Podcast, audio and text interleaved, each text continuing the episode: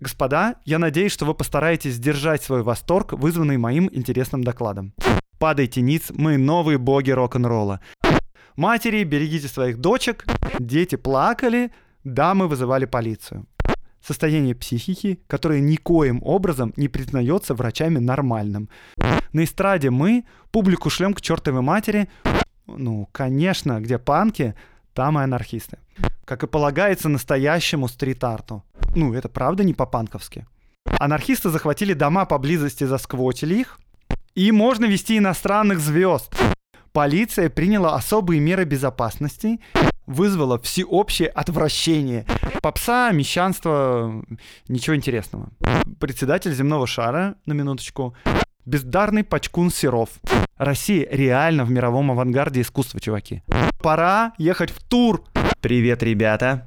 С вами Аксенов Андрей, и это подкаст «Закат империи». Я рассказываю о людях, повлиявших на нашу страну, о событиях, которые не так просты, как кажутся, о том, чего нет в учебниках истории.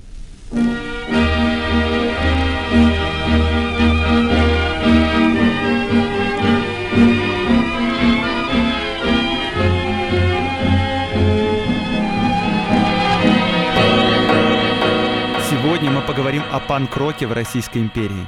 Что же такое панк-рок? Ну, это явление, когда культура становится слишком утонченной и сложной для восприятия. Когда для того, чтобы быть просто средним музыкантом, необходимо учиться по 15 лет. Когда искусство становится настолько рафинированным, что просто для того, чтобы его понять, нужно закончить университет. Вот тогда и возникает панк. Искусство для тех, кто готов его воспринимать прямо сейчас. Искусство, которое делают те, кто просто хочет его делать прямо сейчас. Те, кто, не стесняясь, готов заявить, что старое искусство — полный шлак и ничего не стоит. Падайте ниц, мы новые боги рок-н-ролла.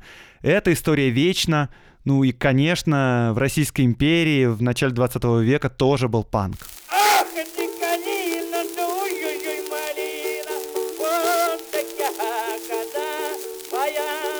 После такого вступления э, нужно, конечно, уточнить. Панки начала 20 века не были гопниками из рабочей молодежи, как в Лондоне в 70-х годах. Ну, хотя бы потому, что у рабочей молодежи в то время не было вообще свободного времени и, и денег, э, чтобы сходить на концерт или на выступление, не говоря уже о том, чтобы заниматься искусством самостоятельно. Но были представители образованного класса, которому уже поперек горла стали Пушкин с Толстым, передвижники, Мариинский балет и все такое. Ну, конечно, у этих представителей образованного класса был широкий культурный бэкграунд, да.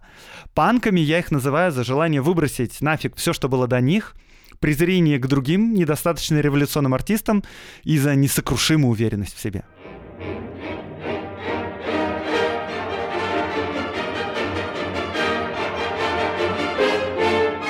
Надо сказать, что вообще начало века — это прям-таки революционное время не только в политике, а еще и в искусстве.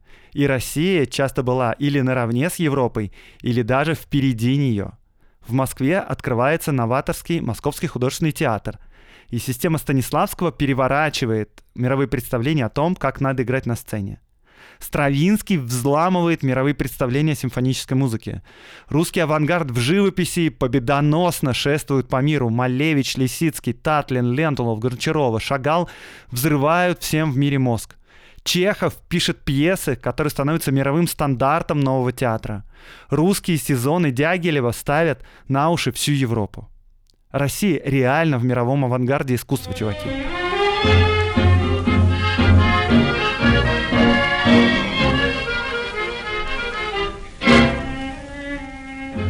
Но это все еще не панк. Ну, все-таки, чтобы сделать новый театр, нужно немножко денег. А у панков их вроде как быть не должно. Э, Тогдашние панки не имели отношения к музыке. Э, Симфоническая музыка слишком рафинирована, переделать ее во что-то новое еще тяжеловато, а эстрадная музыка уж слишком утилитарна, такое типа декоративное искусство в кафе под цыган э, выпить водочки, ну как бы и все. Попса, мещанство, ничего интересного. А панк, как наиболее демократическое искусство, выбирает простые инструменты, и в начале 20 века это поэзия и живопись. Поэзия в то время, ребята, чрезвычайно популярна. Кстати, к вопросу о том, как проходит популярность и слава мира. Можете ли вы назвать самого популярного поэта конца XIX века?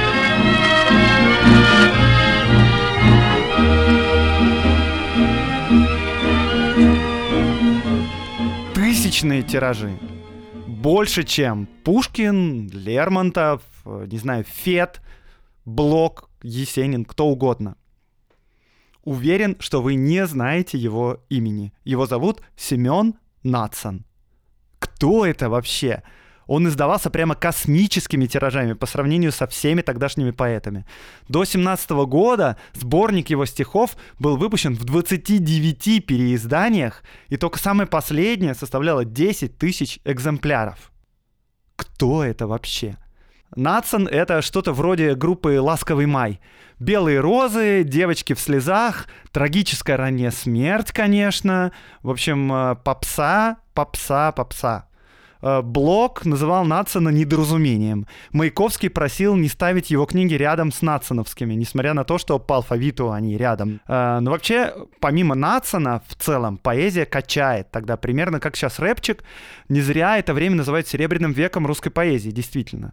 Появляются и исчезают целые направления, которые то захватывают умы, а через пять лет становятся безнадежным олдскулом.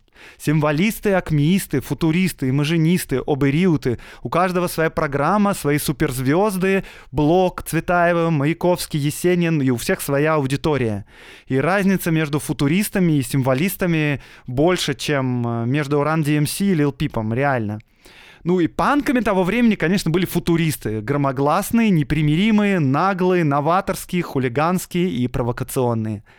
Кстати, кто ваши любимые поэты Серебряного века? Как вы понимаете, поскольку я пишу подпаст про футуристов, то неровно дышу именно к ним. А Есенин вообще считаю попсой, честно говоря. Но будет интересно ваше мнение, пишите в комментариях или в чатике в Телеграме.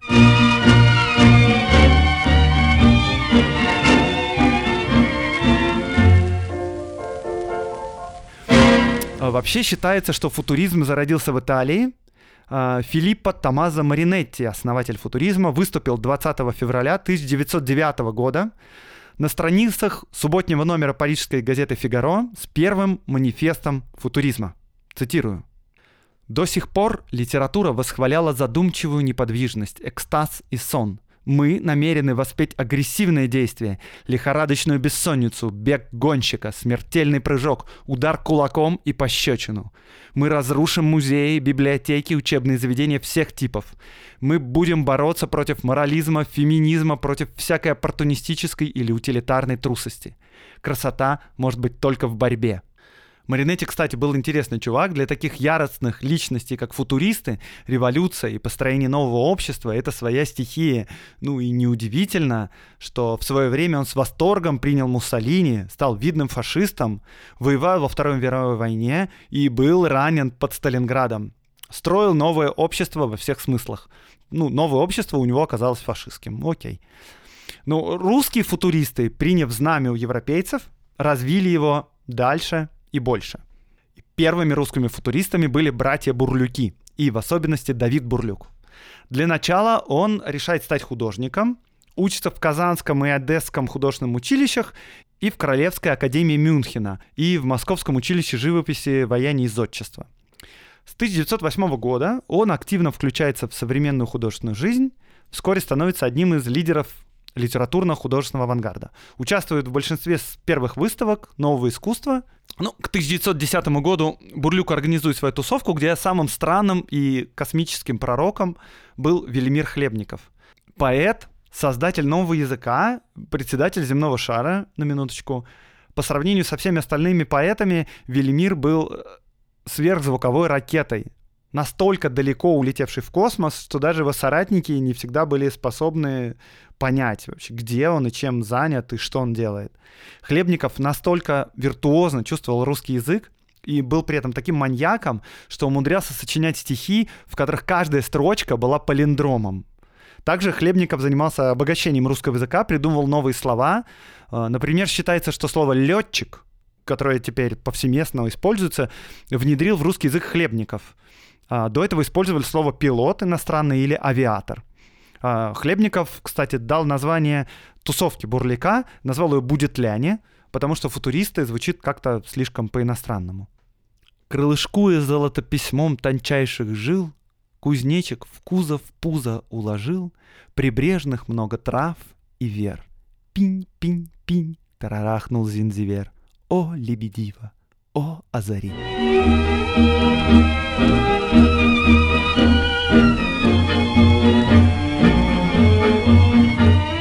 Ну, если Бурлюк был главным организатором, Хлебников был гуру, то самой главной суперзвездой футуристов был, конечно, Владимир Владимирович Маяковский. Маяковский к тому времени уже успел отсидеть в тюрьме за революционную деятельность, решил для себя, что революция в искусстве это не менее интересно, и поступил в Московское училище живописи, и зодчества, где познакомился с Бурлюком. И вот как сам Маяковский описывает это. В училище появился Бурлюк, вид наглый, ларнетка, сюртук, ходит напевая. Я стал задирать. Почти задрались. Благородное собрание, концерт, Рахманинов, остров мертвых. Бежала от невыносимой мелодизированной скуки. Через минуту и Бурлюк. Расхохотались друг в друга, вышли шляться вместе. Разговор. От скуки рахманиновской перешли на училищную, от училищной на всю классическую скуку. Родился российский футуризм. Днем у меня вышло стихотворение, вернее куски. Плохие, нигде не напечатаны, ночь, Сретенский бульвар. Читаю строки Бурлюку. Прибавляю. Это один мой знакомый. Давид остановился, осмотрел меня, рявкнул. «Да это же вы сами написали! Да вы же гениальный поэт!» Я весь ушел в стихи. В этот вечер, совершенно неожиданно, я стал поэтом. Бурлюк стал платить Маяковскому 50 копеек в день, чтобы тот покупал хлеб и не думал о заработке и писал стихи. И в 1912 году футуристы выпускают сборник стихов, который называется «Пощечина общественному вкусу», и в начале которого опубликован знаменитый манифест футуристов. Цитирую.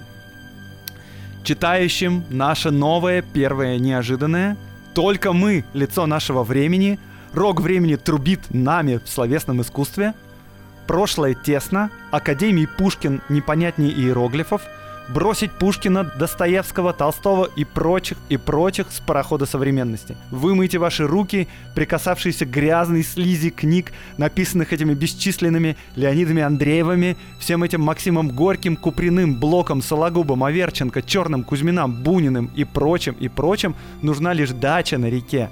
Такую награду дает судьба портным. С высоты небоскребов мы взираем на их ничтожество. Важным тусовочным местом Москвы тогда был Кузнецкий мост, улица. Самое модное место с самыми модными магазинами. Первое электрическое освещение в Москве здесь. Тут самые модные кафе.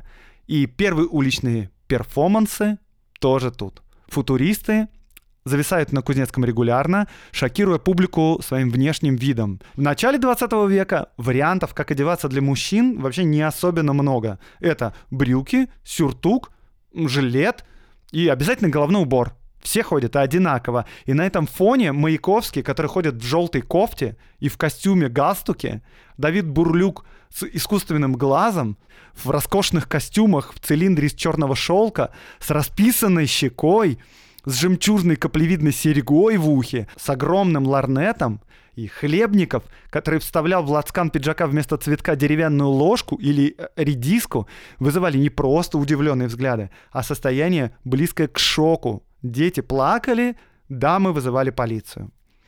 В первый раз футуристы даже специально к такому готовились.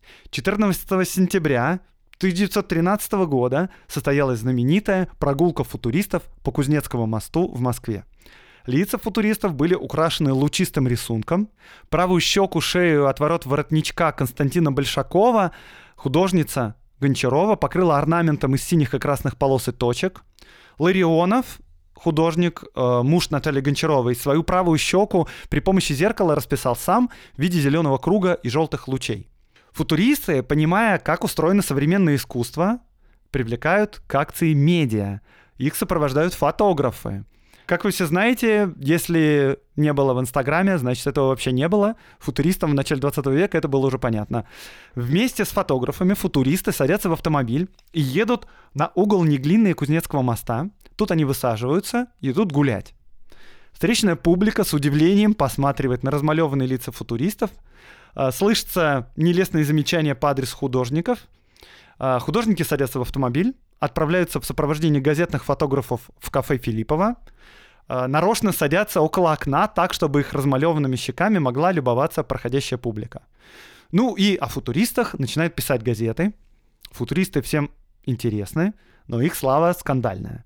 Сборники футуристов идут на расхват, э, тем более, что тиражи мизерные, поскольку издание э, самостоятельное. В провинции появляются доморощенные футуристы, которые следуют общему тренду и пытаются скидывать с местных пьедесталов местных авторитетов. А родители боятся, что их дочери свяжутся с футуристами, и это правда. Вот, например, что писала Лили Брик, которая стала любовницей и фактической женой и музой Маяковского об их первой встрече. Тогда Маяковский ухаживал за ее младшей сестрой Эльзой. Значит, Лили пишет. Сижу полчаса, сижу час, пошел дождь, а их все нет. Родители боятся футуристов, а в особенности ночью в лесу вдвоем с дочкой. Ну, то есть, футуристы реально панки.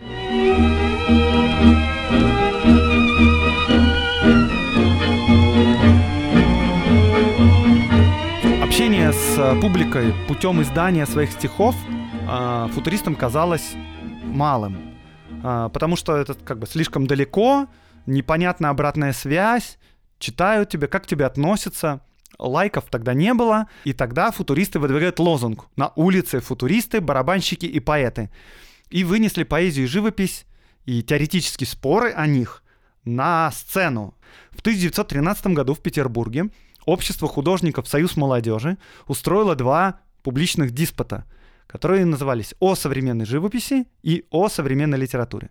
Публика вела себя скандально. Крученых, предчувствуя появления плаката и фотомонтажа, говорил о кризисе и гибели живописи. Малевич начинал так. Господа, я надеюсь, что вы постараетесь сдержать свой восторг, вызванный моим интересным докладом. И дальше продолжал, не снижая темпа, бездарный крикун Шаляпин, вы, едущие в своих таратайках, не угонитесь за нашим футуристическим автомобилем, наша тупоголовая печать напоминает тупых пожарных, гасящих огонь всего нового и неведомого, во главе этих пожарных стоит бездарный брандмейстер Репин, Тут в зале поднимается неистовый шум, а, причем что интересно, Малевич, в отличие от прирожденного оратора и бузатера Маяковского, держал речь абсолютно спокойно, произнеся с покерфейсом такие фразы, как, например, «бездарный пачкун Серов». А когда публика галдела, Малевич невозмутимо говорил «я никого не дразнил, я так действительно думаю». И продолжал читать свой доклад. Значит, на втором диспуте на эстраде за кулисами был почти весь союз молодежи. Диспут открыл Маяковский докладом, обзором работы поэтов-футуристов. Цитировал стихи свои, других поэтов и читал Хлебникова. А затем выступал Давид Бурлюк. Начал он с такой фразы. «Лев Толстой – старая сплетница». В публике тотчас раздался шум, свист, крики, долой. В общем, ну и все такое. А После шумного успеха, чуть не закончившегося дракой, футуристы вошли во вкус, поняли, что пора ехать в тур в поддержку своего искусства. Издательства не хотят издавать футуристов. Издавать самостоятельно дорого. Тиражи маленькие, доходов нет. И про футуристов в провинции знали в основном из желтой прессы. Но всем жутко интересно вообще во всей стране, кто это такие футуристы. Короче, публика разогрета, можно брать тепленькими. И в 1913-14 годах футуристы едут в тур. Э, Продают мерч и сборники стихов.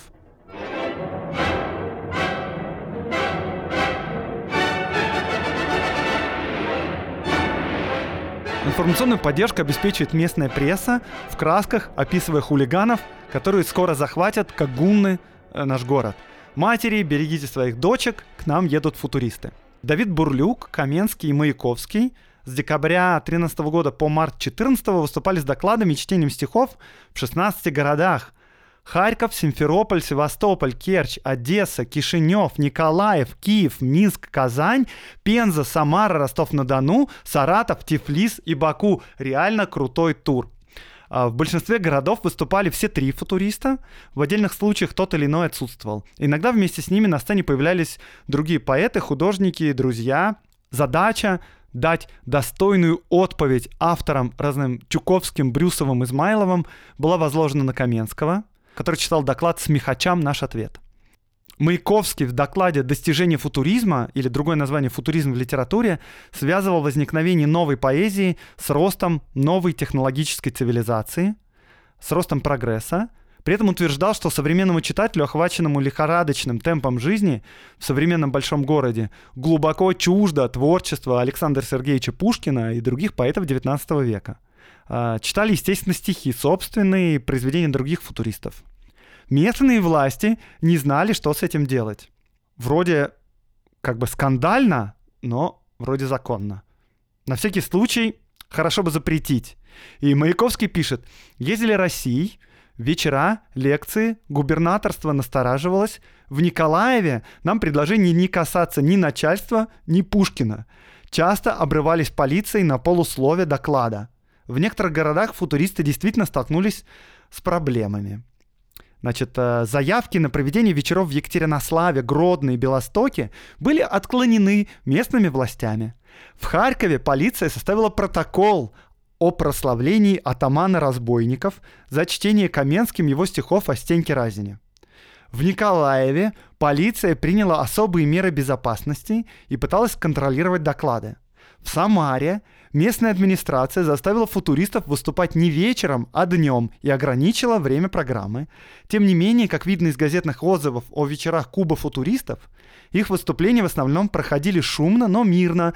Присутствовавшие на них полицейские задействованы не были. Дошедшая до провинции скандальная репутация футуристов обусловила реакцию на их выступления во время турне.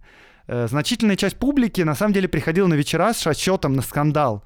Подобные ожидания поощрялись самими гастролерами, прибегавшими не только к печатной рекламе, непривычной для провинциального зрителя, но и к действиям, то есть, что они делали? Они прогуливались по городу в цветных одеждах, с красрашенными лицами. А, на своих вечерах также активно шли навстречу ожиданиям слушателей, обыгрывали коллективный имидж хулиганов от искусства. Ну, Маяковский одевал свою желтую кофту, а, дискутировали с публикой, эпатажное поведение и все такое. Все эти концерты устраивались в основном силами знакомых и почитателей футуристов. В Одессе Благодаря стараниям Василия Каменского вечера футуристов рекламировались заранее, с 11 января 2014 года. Основной приманкой для зрителей, которые жаждали скандала и раскупили все билеты, была раскрашенная в футуристическом стиле кассирша. Цитаты.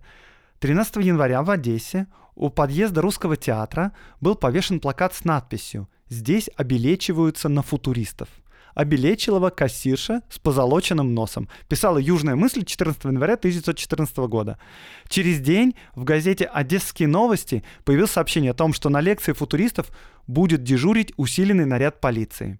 15 января в Одессу приехали Каменский, Маяковский, Бурлюк. Конечно, все это очень всех интересовало. Что же это за поэты такие, на выступлениях которых обязательно должен дежурить полицейский?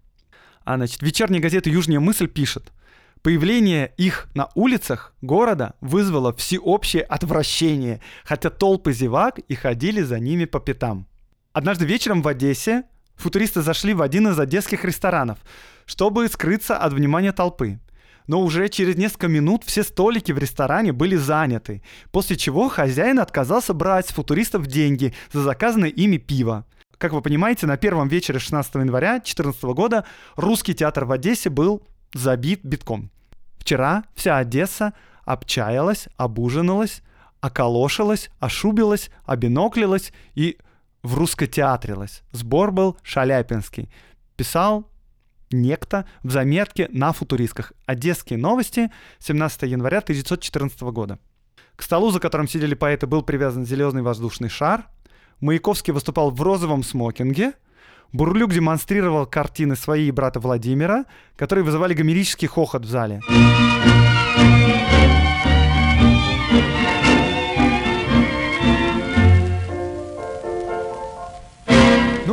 В общем, как вы понимаете, тур прошел с огромным успехом. Про футуристов теперь знает вся Россия. Все хотят с ними познакомиться. Журнал JQ зовет их на презентацию. Ваня Урган зовет на свое шоу. Э, футуристы, теперь это модно. И можно вести иностранных звезд. И в 1914 году в Россию приезжает первый номер мирового футуризма сам Томазо Маринетти. Однако желанного скандала не происходит. В Россию приехал иностранец, и принимали его, как всегда в России, как иностранца. Он был душка, богач, дамы аплодировали, и он был крайне этим недоволен, потому что жаждал скандала.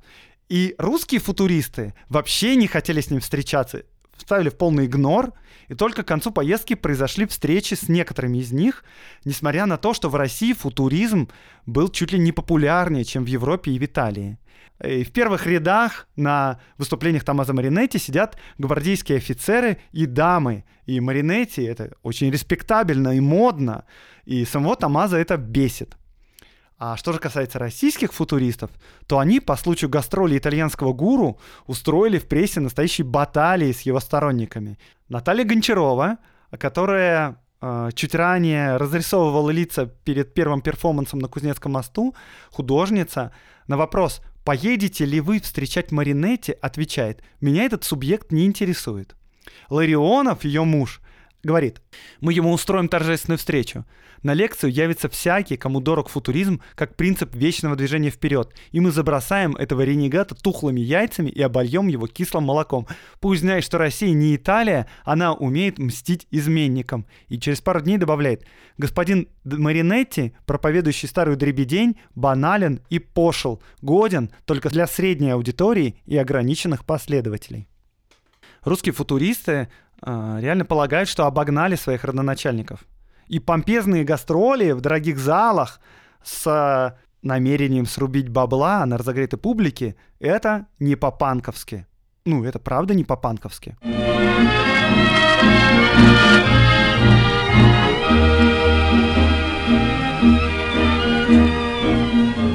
Мы тут приближаемся по времени к Первой мировой войне, 14 год. И с наступлением войны приходят проблемы, естественно, ну и э, отсутствие денег. Вообще был реальный подъем патриотизма. Э, Маяковский, например, э, сначала рвался на фронт и выступал с патриотическими стихами, но через некоторое время подостыл, устроился в учебную автомобильную школу, и это исключало его отправку на фронт. Давид Бурлюк э, был без глаза и призыву не подлежал, а вот Николай Бурлюк был мобилизован с 16 года и воевал. И у всех большее беспокойство вызывал Хлебников, э, который по абсолютной житейской беспомощности тоже был мобилизован в армию. Через месяц подняли всех знакомых, нашли врача-психиатра, который благополучно диагностировал у Хлебникова, цитирую, состояние психики, которое никоим образом не признается врачами нормальным. Ну, что было, наверное, недалеко от истины вообще-то. И к концу войны футуристы, как и все, сильно от нее устали – э, не принимали за личное дело. А вот февральскую революцию, конечно, приветствовали. Маяковский, который был, как мы помним, в анамнезе большевиком, ждал после буржуазной революции пролетарскую. И, как мы знаем, дождался. А остальные же, воспользовавшись воздухом свободы, начали расширять свою деятельность. Оковы спали, полиции теперь не нужно было присутствовать на авангардных концертах. И революция это вообще очень по-футуристичному. И футуристы устроили революцию в искусстве. А теперь революция пришла в жизнь. И февральскую революцию Бурлюк встретил, как положено, художнику стрит-артом. Он вышел на Кузнецкий мост и стал прибивать на разных углах гвоздями свои картины. И, кстати, так погибла большая часть шедевров, как и полагается настоящему стрит-арту. Революция открывает новые возможности, и футуристы открывают свой клуб. Естественно, что еще можно сделать? осенью 17 года Василий Каменский и футурист жизни первый русский йог Владимир Гольдшмидт с финансовой помощью московского богача Филиппова основали кафе поэтов в здании бывшей прачечной в Настасьинском переулке на Тверской. Интерьер кафе был необычным по тому времени. Комната с низким потолком, пол усыпан опилками, э, столы грубой работы, струганные деревянные скамьи, на черной стене нарисован огромный багровый слон с поднятым хоботом, э, бюсты женщин, головы, глаза, крупы лошадей. Все эти изображения пересекали линии всех цветов радуги. На стенах были надписи, например, «Доите изнуренных жаб» или «К черту вас, комолы и утюги». а над женской уборной э, виднелась надпись «Голубицы, оправляйте свои перышки». А, публика приходила поздно, то есть после театральных постановок. Кроме основного ядра, состоявшего из футуристов, выступали гости из числа зрителей, певцы, поэты, танцоры, актеры. Владимир Гольдшмидт, футурист жизни, основатель кафе, веселил публику, разбивая доски о свою голову. В середине декабря Маяковский докладывал Лили, Кафе пока очень милое и веселое учреждение, народу битком, на полу опилки, на эстраде мы, публику шлем к чертовой матери, футуризм в большом фаворе. В кафе часто появлялись анархисты, ну, конечно, где панки, там и анархисты. Анархисты захватили дома поблизости, засквотили их. Также в кафе бывали и чекисты. А, Лев Гринкруг, посещавший кафе ежедневно, вспоминает, что анархисты часто устраивали драки с пальбой. Футуристы конечно, разделяли и приветствовали анархизм. Особняк анархистов был неподалеку на Малой Дмитровке, там, где раньше помещался дом купеческого собрания. В марте 18 года, в период, когда анархисты ежедневно захватывали новые жилые дома в Москве, Маяковский, Каменский, Бурлюк оккупировали ресторан, в котором собирались устроить клуб индивидуального анархизма творчества. Ну, однако через неделю их оттуда уже выставили, и проект реализовать не удалось а само кафе футуристов прекратил свое существование 14 апреля 1918 года.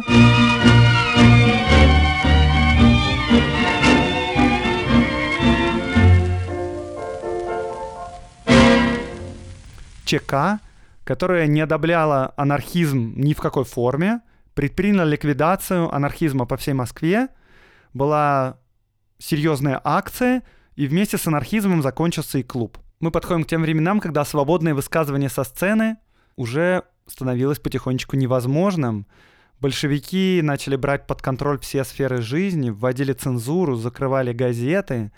А, в 18 году еще было немножко свободно, можно было сделать уличные перформансы. Вот, например, тот же самый Гольдшмидт, а, первый русский йог, летом из одного подъезда на Петровке вышел на улицу абсолютно голый а вместе с ним две девушки тоже в таком же виде. Девушки несли, держа за древки над головой шагающего футуриста жизни белое полотнище, на котором крупными черными буквами было намалевано «Долой стыд». Первый русский йог стал зычно говорить, что самое красивое на свете — это человеческое тело, и мы, скрывая его под одеждой, совершаем святотатство. Разумеется, толпа окружила голых проповедников и с каждой минуты росла, Откуда ни возьмись взялась бойкая старушка, закричала «Ах, вы бесстыжие глаза!» И начала бить зонтиком девушек. А в это время подоспели милиционеры, всех доставили в 50 отделение милиции, которое тогда помещалось в Столешниковом переулке. А, футурист жизни и его спутница сперва находились в камере предварительного заключения, потом после суда были высланы из Москвы с правом жительства повсюду, кроме шести столиц наших республик. В провинции первый русский йог начал выступать в роли фокусника, гипнотизера, и в заключении программы разбивала свою голову разные предметы.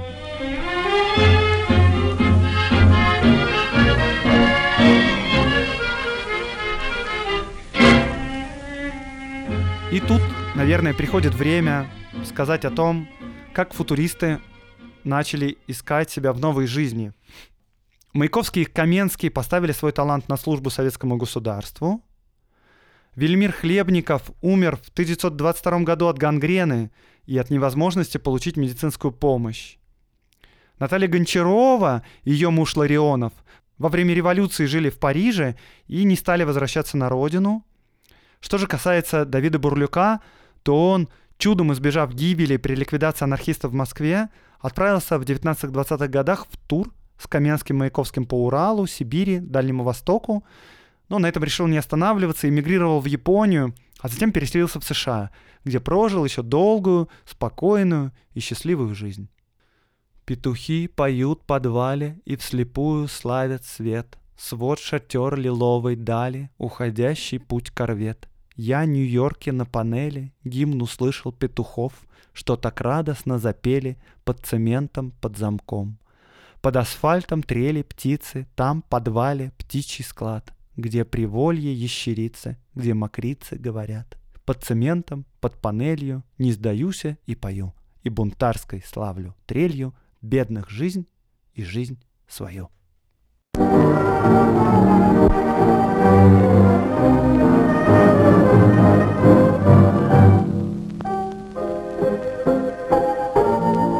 Это был подкаст «Закат империи» и с вами Аксенов Андрей. Я рассказываю о людях, повлиявших на нашу страну, о событиях, которые не так просты, как кажутся, о том, чего нет в учебниках истории. Лайк, репост, подписывайтесь на мой канал. До новых встреч в новых выпусках подкаста.